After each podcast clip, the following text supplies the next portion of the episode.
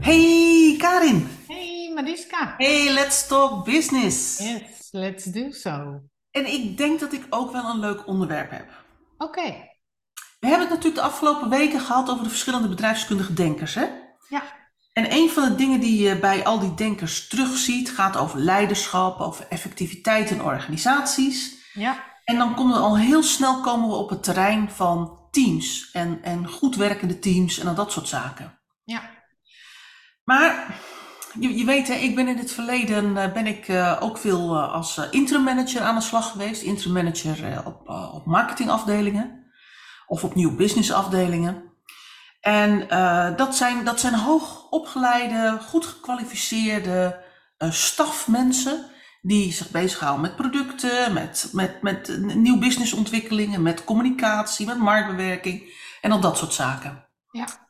En die zijn allemaal verantwoordelijk voor een product of een productgroep of een groepje van producten of, of uh, voor, voor een bepaalde ontwikkeling of een bepaald project.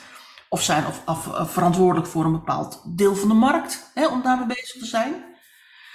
En ik denk dan altijd als ik bij zo'n... Als ik, ik, ik ben dus veel in organisaties geweest op dit soort afdelingen. En dan denk ik, dat noemen we dan een team. Maar wat het feitelijk is, is gewoon een verzameling met mensen met dezelfde functionele achtergrond. Ja. Van het werk helemaal niks met elkaar te maken heeft. Nee. En dat brengt mij eigenlijk op de vraag, hè, als we kijken naar wat we de afgelopen weken hebben gedaan over al die bedrijfskundige denkers. Wat is nou eigenlijk het belang en wat is nou de meerwaarde van het werken in teams? Ja. Creëren van teams. Ja, mooie vraag, denk ik. Waarom zou je die moeite doen? Ja, nou ja, ik, weet je, ik denk in eerste instantie uh, dat uh, het werken in teams soms ertoe kan leiden dat één en één in zo'n team niet twee is, maar drie. Hè? Dat is een mm-hmm. beetje afhankelijk van het soort werk wat je hebt. Omdat je in gezamenlijke effort meer tot stand kunt brengen dan uh, ieder individueel. Ja. Hangt van het soort van werkzaamheden af. Wat jij vertelt, herken ik ook wel. Ik ben als, als jurist werkzaam geweest in een team met ook andere juristen en advocaten. Die eigenlijk ieder een zelfstandige verantwoordelijkheid hadden. En toch waren we een team. Ja. Meer of minder. Ja, ja daar gaat hij dus, hè? Ja. Um, en toch had het zin, het werken in zo'n team. En ik zal je vertellen waarom. Omdat wij uh, elke vrijdag, dat noemden we dan, formatieoverleg hadden. En, uh, en dat formatieoverleg hield in dat wij uh, de laatste jurisprudentie met elkaar bespraken, maar ook uh, de dossiers waarin wij ieder individueel werkzaam waren. En dat ieder individueel werkzaam zijn in dossiers maakte dat je vragen die je had op jouw individuele dossiers, uh, maar ook wetenswaardigheden of uh, nova, hè, dus nieuwe zaken die ter sprake kwamen, kon delen. En het effect daarvan was dat ieder individueel beter werd. Ja.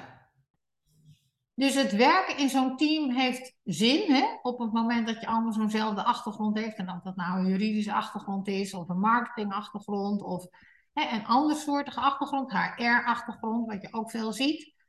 Heeft zin op het moment dat Uh, het team erop gericht is om één keer in de zoveel tijd zaken met elkaar te delen, te leren, uh, waardoor de individuele ontwikkeling op een hoger niveau komt. Hoe kijk jij daarnaar? Nou ja, ik, ik, ik ben er met dit soort. Ik, ik heb natuurlijk lang op dit soort afdelingen gewerkt uh, en ze ook aangestuurd. En ik, je weet, ik werk met, met, in heel veel dingen met de indeling op, uh, op inhoud, proces, persoon. En dan denk ik altijd, een goed team versterkt elkaar op de inhoud. He, dat is ja. een beetje wat jij zegt, hè? Het ja. collegiaal sparren met elkaar. Nou heb je daar niet per definitie een team voor nodig. He, dat kun je ook doen in, in een buddy systeem, zal ik maar zeggen. Ja. Je zegt van, nou, ik heb een bepaalde case. Jij zit in hetzelfde werkvlak, je hebt dezelfde expertise. Wil jij eens met mij meedenken op de inhoud? Ja.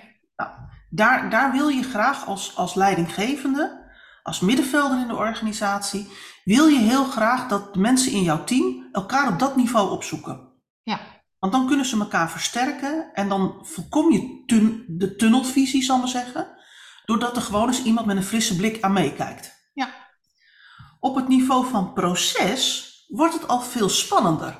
Want dan krijg je te maken met, joh, hoe sluit ik vanuit de marketingafdeling, hoe sluit ik de verkooporganisatie aan? Hoe breng ik iets door de besluitvorming? Ja. En daar, daar zit heel veel kennis en ervaring waar je elkaar mee kunt helpen. Ja. Oké, okay, wacht even, je wil het in de planning van de verkoop hebben. Nou, weet je wat je eigenlijk even moet doen? Dan moet je even bij die langs gaan. Dat is een, een verkoper die uh, goed op de hoogte is hoe de processen binnen verkoop lopen.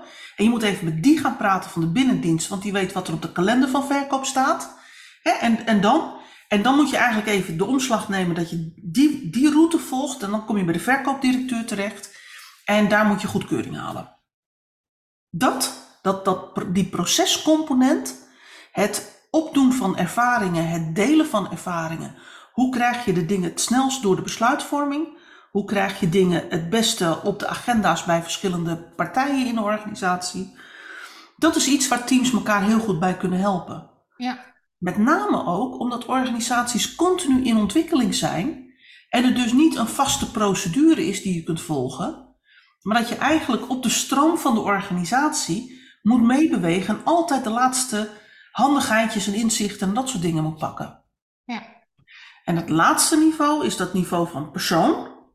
Uh, is dat ik als, als persoon niet alleen een inhoudelijke kennis heb, maar ook mijzelf moet ontwikkelen in hoe, hoe positioneer ik mezelf, hoe breng ik dingen over de bühne, hoe uh, uh, uh, beïnvloed ik andere mensen, want dat doe je vanaf een stafafdeling natuurlijk altijd. Ja. Uh, daar feedback op krijgen en daar input op krijgen, dat kan eigenlijk alleen maar van mensen die je vertrouwt, die je serieus neemt, die jouw vakgebied kennen. Uh, en waarvan je dus ook dit soort opmerkingen en feedback uh, serieus neemt. Ja. Nou vindt dat vanuit mijn ervaring veel minder plaats dan het sparren op inhoud, hè? Wat ja. ik net vertelde. Ja, het, het, de nadruk zit aan de onderkant, hè? Dus bij inhoud zit al wat ja. minder op proces en ja. het minste op, op persoon. Ja. Maar daar zitten wel mogelijkheden om juist teamwork zo interessant te maken en ook effectief te maken. Ja. En, en ik denk dat er een groot verschil is. Hè? We hebben het nu over stafafdelingen of, of beleidsafdelingen, beleidsfuncties. Als je op het moment dat je meer in de operatie zit, krijgt een team een hele andere betekenis. Omdat je dan de, het team verantwoordelijk is voor de, ik noem maar eventjes, voor de dagdagelijkse productie van producten ja. en diensten. En dat je dus ook veel meer voor elkaar moet uh, uh, invallen en elkaar moet on- kunnen ondersteunen. Om te zorgen dat die productieflow goed loopt. Ja. Zie je dan dezelfde componenten die je bij stafafdelingen ziet, hè? Want ook nu hebben we het over inhoud, als dat je, dat je zegt van ja, dat gaat ook over processen en het gaat ook over de persoon? Ja, ik denk dat daar precies dezelfde drie lagen in zitten. En dat we daar ook in organisaties voornamelijk die laag van de inhoud kiezen. En dus ook op die laag van de inhoud uh, het teamwork eigenlijk inzetten. Ja. En, en dat loopt al allemaal niet eens heel gladjes. Uh, uh, want ook daar zitten allerlei soorten van hiccups in. Want nou ja, we hoeven, we hoeven elkaar daar niet heel, uh, heel lang over bezig te houden. Dat als wij in organisaties komen, dat wij op die inhoudscomponent al heel veel mis zien gaan in organisaties en in teams. Ja, dat klopt. En hoe zou je dan, hè, op het moment dat die inhoudscomponent wel goed geregeld is, hè, of niet goed geregeld, ik bedoel, want je zult ook aan die andere twee lagen aandacht moeten geven. Ja. Hoe stel je voor dat daar aandacht op moet komen? Nou, ik denk dat daar de, de, de, de primaire taak ligt bij de teamleider. Ja. Of bij de middenvelder die het team aanstuurt. Ja. Dat die uh, bewust uh, ruimte creëert om met het team te praten over proceselementen. Ja. Hè, ik kan me voorstellen dat, uh, nou ja, ik kan me voorstellen gewoon uit mijn verleden, als ik terughaal, dat je een club met marketeers bij elkaar hebt, productmanagers, en dat je zegt, nou, ik wil eens met elkaar bespreken, hoe pakken we het nou aan op het moment dat we een idee hebben over een productverandering? Ja. Hoe pakken we dat nou aan? Wat zijn de stappen in het proces? Ja, precies. En dan met elkaar eens dat proces ontwerpen, en dan vervolgens met elkaar eens te kijken en te bespreken van, nou, wie heeft nou op die eerste stap die we hier maken, wie heeft hier goede ervaringen mee? Ja. Dus wat zijn, en dan volgens ook wat zijn de slechte ervaringen, zodat je een soort van lijstje creëert met elkaar van de do's en de don'ts. Ja. En dat je, en, wat, en dat vind ik dan altijd heel waardevol, is dat je daar dan ook meteen bij schrijft wie van het team ervaring heeft met de do's en de don'ts. Ja. Dus als je er een keertje tegenaan loopt en je wil er meer over weten, bij wie in het team kun je dan terecht? Nou ja, en, en dat je uh, ook een uitruil krijgt van uh, zeg maar de, de, de, de, de klanten, hè, voor wie jij opgesteld staat op het moment dat je een stafafdeling bent. En hoe je je, je dienstverlening vormgeeft. Ook al is dat intern, hè? Ja. Uh, een, een H R-afdeling, hè, zal, zal dienstverlening uh, doen op misschien wel een operationeel niveau, maar, maar hopelijk ook op een strategisch niveau. Ja. En dat zijn verschillende soorten van dienstverleningsprocessen, uh, waar ook verschillende klanten achter zitten. Ja. En het is belangrijk in beeld te krijgen van wat doe je dan wel en wat doe je niet. Ook in het kader van rolzuiverheid. Ja, absoluut. Absoluut. Uh, en, en idealiter heb je daar natuurlijk als middenkader, trek je daar ook één lijn in. Juist. He, want dat als, als op het middenveld, ik noem maar eventjes, iedereen, elke middenvelder stuurt zijn eigen functionele discipline aan. Ja. Uh, en aan de ene kant van de organisatie neigen we meer linksaf te gaan. En aan de andere kant van de organisatie neigen we er meer toe om rechtsaf te slaan. Dan ontstaat er ergens in het midden een gat, zal maar zeggen. Ja, precies. Het wordt nog veel erger als we het om en om doen. Hè? Dus we, de, om en om gaan we linksaf en anderen gaan, gaan rechtsaf. Dan ontstaat er, ontstaan er allemaal knelpunten. Dus ja. Ik weet niet wat erger is, het gat of de nee. knelpunten. Maar nee. het idealiter, en, en dat, is, dat is denk ik een ander facet als we praten over teams en de effectiviteit van teams en waarom teams belangrijk zijn, is dat ik denk dat uh, de meeste middenvelders in de organisatie, hè, dus managers, leidinggevenden, Uh, mensen, die professionals die op een staf werken, die uh, bijvoorbeeld projecten aansturen, ja. die gaan er vaak van uit, als ik praat over mijn team, dan gaat het over het team van mensen wat ze aansturen. Ja. Maar wat ze vergeten is dat dat eigenlijk het team is wat ze aansturen, is niet het team waar ze onderdeel van zijn. Nee. Want als je er onderdeel van bent, kun je niet meer sturen, want dan zit je erin, zal ik maar zeggen. Ja. Aansturen vraagt dat je erboven staat. Ja. En dat betekent dat het team voor de middenvelder eigenlijk bestaat uit mensen die allemaal teams aansturen. Ja. En dat, is, dat zijn, we noemen dat dan vaak in het mooi Nederlands, maar niet heus, onze peers in organisatie. Ja. Dus mensen die op hetzelfde niveau functioneren. Eigenlijk als middenvelder is dat het team waar je in zit. Juist, ja. En dat is dus ook een team waarmee je uh, uh, uh, teamwork kunt verzetten. Door te zeggen van, joh, ik heb inhoud. Ik wil even, hé, hey, jij bent van een andere afdeling. Ik heb een bepaald project, ik heb een bepaald vraagstuk. Ik wil inhoudelijk met jou afstemmen. Maar ik kan ook met jou praten over het proces. Hoe gaan we dit nou doen? Hoe ja. ga jij jouw team aansturen? Hoe ga ik mijn team aansturen? Ja. Hoe gaan we gezamenlijk één lijn trekken naar onze teams toe? Maar ook bijvoorbeeld in het kader van besluitvorming. Ja. Hoe gaan wij onze hogere leidinggevenden aansturen? Ja. En ik denk dat dat, dat is misschien voor middenvelders, ik denk dat er heel veel uitdagingen liggen naar het team wat je aanstuurt. Maar ik denk dat het, het uh, een team vormen met de mensen op dezelfde hiërarchische laag, dat dat misschien nog wel eens de grootste uitdaging zou kunnen zijn voor, uh, voor de middenvelders. Ja, feitelijk krijg je een kleine matrix, hè? Om het zo maar te zeggen. Je maakt onderdeel uit van een, van een team met dezelfde kennisdiscipline, om het zo maar te hebben.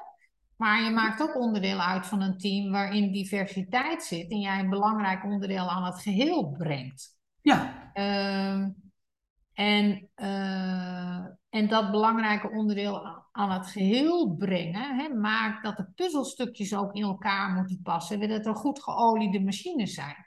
Ja. En ik denk inderdaad dat dat uitdagender is dan onderdeel zijn van die, van die, van die, van de afdeling of die, dat team, hè, met dezelfde kennisdiscipline. Ja, ik, ik heb er ook nog wel een mooi voorbeeld bij. Nou, ik, uh, je, je weet, ik heb een tijd in de, in de verzekeringswereld gewerkt, onder andere bij uh, schadebedrijven in de verzekering, dus met name schadebedrijven, dus ja? schadeverzekeringen voor de zakelijke markt.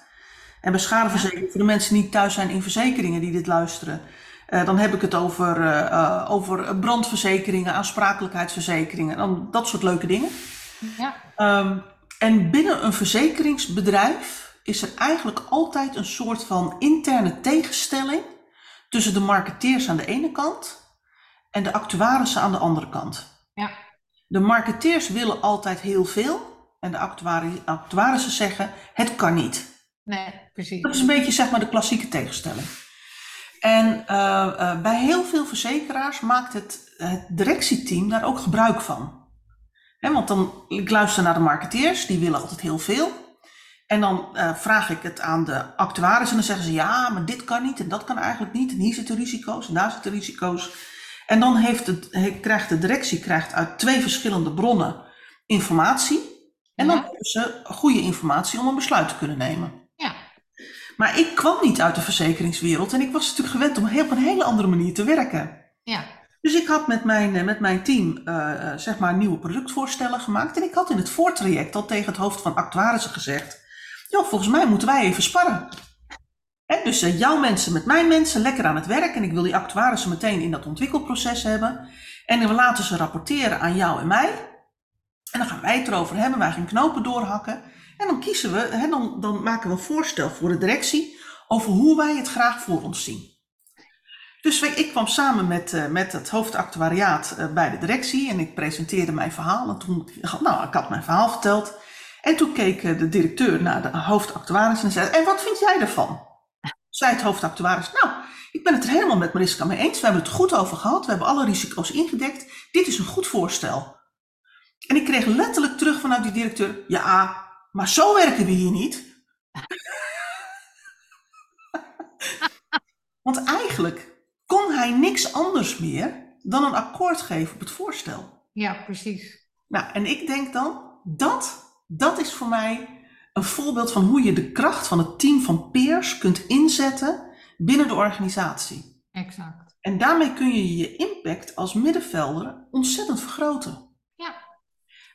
Bijkomend voordeel is dat je besluitvorming neerlegt daar waar het hoort, namelijk bij de directie. Maar de inhoud en de inhoudelijke afwegingen over het voorstel haal je feitelijk weer weg bij de directie. Ja. En dat vind ik zelf, ik denk dat als we nou een middenveld zouden kunnen creëren met elkaar, dat dat kan doen, nou, dan worden organisaties wel heel erg leuk. Ja, zeker.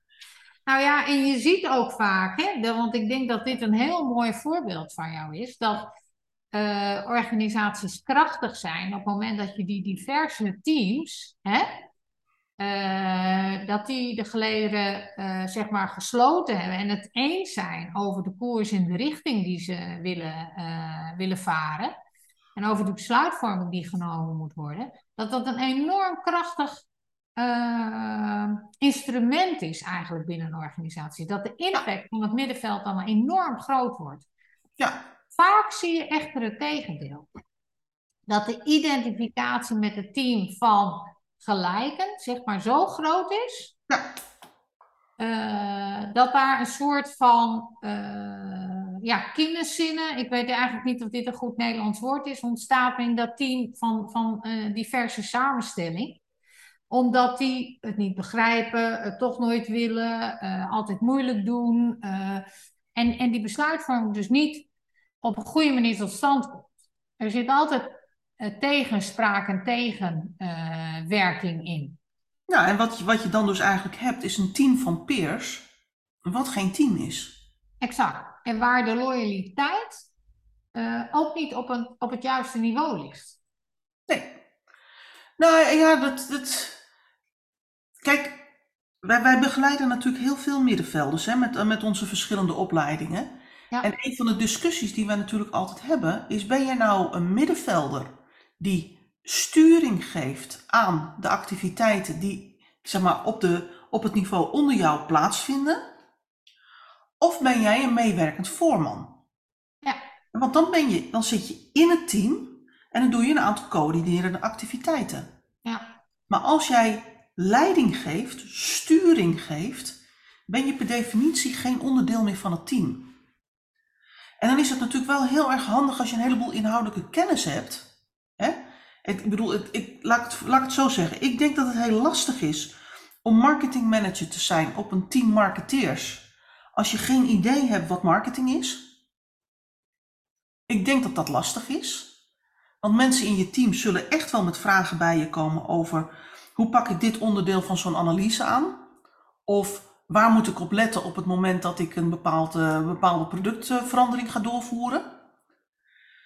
Maar op het moment dat jij, ik noem het maar net zo goed, het zelf zou kunnen doen als dat een van de mensen, van mensen uit jouw team het zou kunnen doen. Ja. Je gaat het ook doen. Wat heb je dan voor toegevoegde waarde? Dan is, in, ja. dan is één van de twee overbodig. Ja, klopt. Nee, helemaal terecht.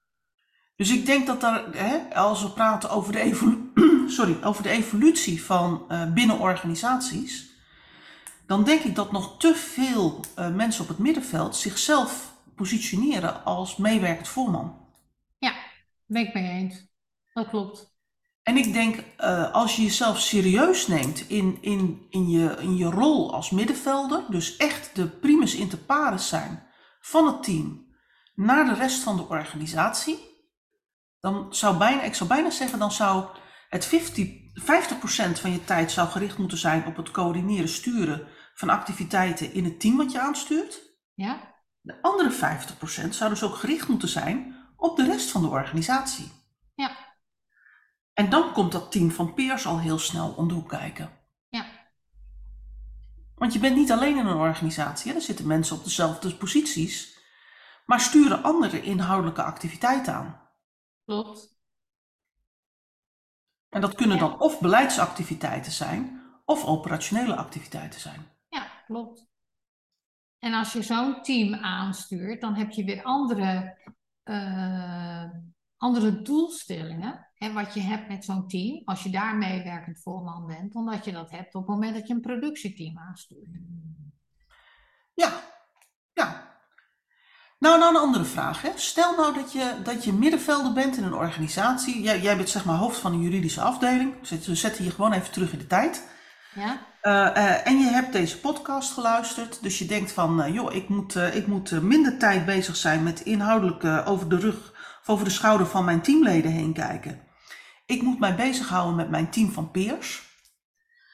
Hoe zou jij dat dan aanpakken? Want ja, zo'n organisatie, op het moment dat jij dit doet, hè, dus zeg maar met de inhoud bezig zijn voornamelijk, dan is dat ongetwijfeld een organisatie waar een cultuur is waar dit geaccepteerd is. Mm-hmm. Hoe zou jij het nou aanpakken om zeg maar een, een team te gaan vormen met mensen die op hetzelfde hiërarchische niveau zitten in de organisatie?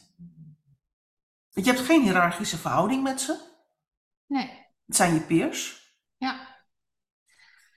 Nou ja, kijk, in, in jouw voorbeeld, hè, als hoofd van een juridische afdeling, zou ik dan met name kijken naar uh, uh, wat zijn onze meest belangrijke stakeholders? En dat zijn degenen, uh, naar alle waarschijnlijkheid, waarvoor wij uh, opdrachten doen, werk verrichten. Mm-hmm. En daar zou ik, uh, uh, ja, zou ik toch mee in verbinding willen komen om te kijken van ja, wat, wat, wat zijn nou de verwachtingen van ons? Wat kunnen we leveren en wat niet? En, uh, uh, en waar uh, kunnen we consensus over krijgen, zodat het geheel... Hè, Uh, het meest uh, vloeiend verloopt. Zowel voor degene waar wij de opdrachten voor doen, als voor mijn eigen afdeling. En dan, dan krijg je datgene waar jij net ook op betrekt. Je bent niet alleen in een organisatie.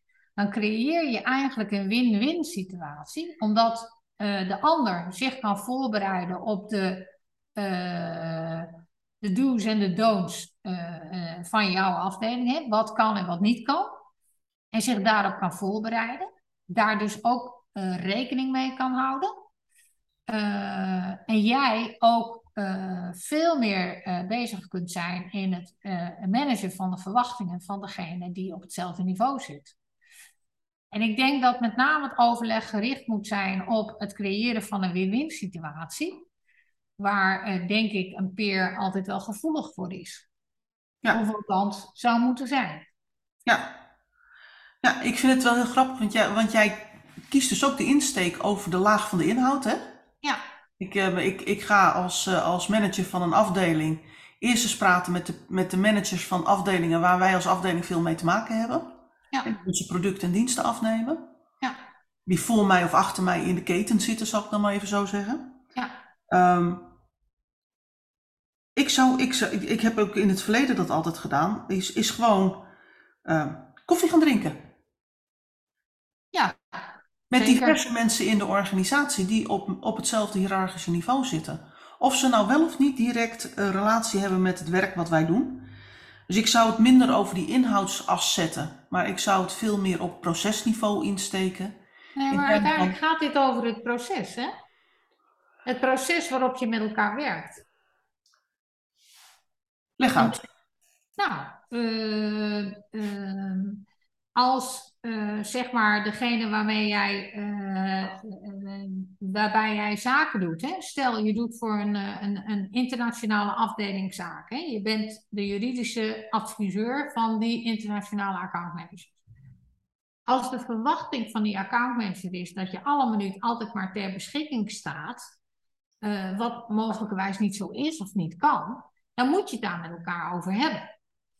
Als zij die verwachting ook projecteren op de klant waar ze uiteindelijk zaken mee doen, dan, uh, uh, dan moeten zij uh, in, in dat gesprek uh, verwachtingen gaan managen als, als aan die verwachting niet gestalte kan worden gegeven.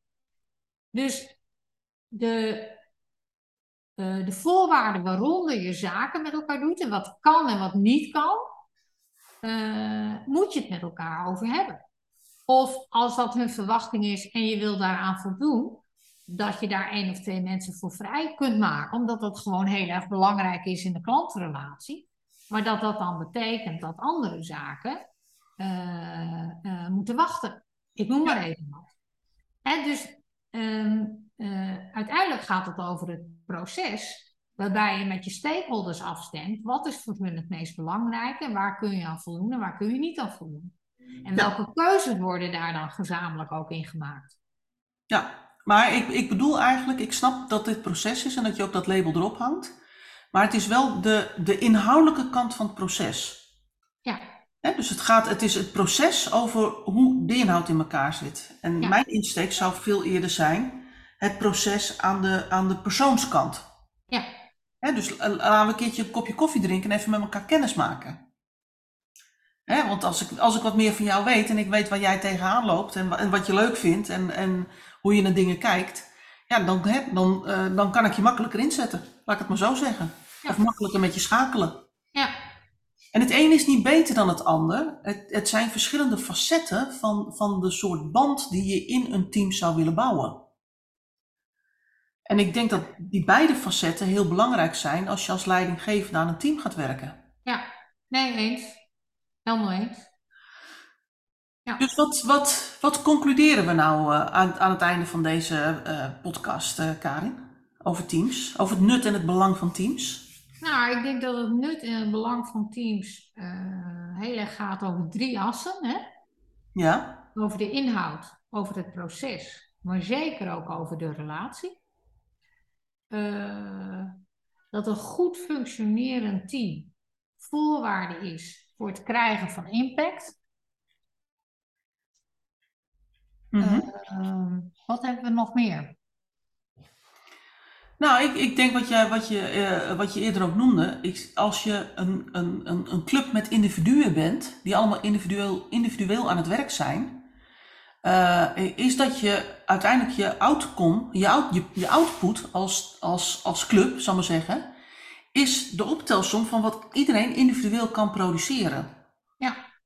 Um, en de vraag is, hè, en ik, ik, daar geloof ik heilig in, dat je als club met mensen meer kunt produceren, meer output kunt genereren, betere output kunt genereren, als je gebruik maakt van mekaars kennis, ervaring en vaardigheden. Exact. En, en daar zit voor mij voornamelijk ook het belang van het werken in en met teams in. Ja.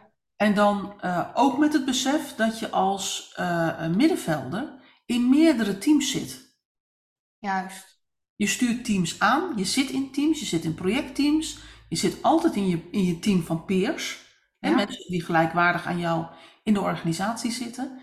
En dat betekent ook dat je op, op, op, zeg maar, op die verschillende teams ook moet sturen en op moet werken. Aandacht moet hebben. Ja, en dat daar ook andere ontwikkelpunten uh, in zitten in die teams. Ja, ja. En dat je dus ook een andere rol kunt hebben in die team. Hè? Want je kunt het ene team uh, stuur je. Ja. Andere team ben je misschien de gangmaker. In het volgende ja. team ben je alleen maar een, zeg maar een actieve toehoorder. Ja, of ja, onderdeel van het team. Hè? Weliswaar ja. een belangrijke schakel, want er is iedereen in een team. Ja. Maar uh, ook niet meer dan dat. Ja, precies. Ja, ik denk dat dit een hele mooie oogst is voor deze Let's Talk uh, business. Uh, die ging over het belang van teams. Yes. Uh, en zo zie je maar, hè, dat al pratende weg er toch veel meer in zo'n team zit dan dat je aanvankelijk denkt. Ja, dat, dat denk ik ook. En, en ook dat we op het gaat over teamwork en hoe we met teams omgaan en wie we als team zien. Dat we daar als organisaties nog wel een behoorlijk aantal stappen te zetten hebben. Absoluut. En dan hebben we het ook over, ja, waar ben je nou verantwoordelijk voor en waar, en waar ben je loyaal aan? Hè? Dus die loyaliteit ja. en, die, en die lijnen van loyaliteit en verantwoordelijkheid. Hoe die ja. lopen binnen de ja. organisatie. Ja, absoluut. Ja. Nou, dat is mooi. Misschien weer een mooi onderwerp voor een volgende Let's Talk Business. Ja, zeker. Maar daar gaan we het de volgende keer over hebben. We zijn alweer door ons half uur heen. Ja, nou, op naar de volgende zou ik zeggen. Volgende week weer. Oké. Okay. Oké, okay. Doei doei. Dag.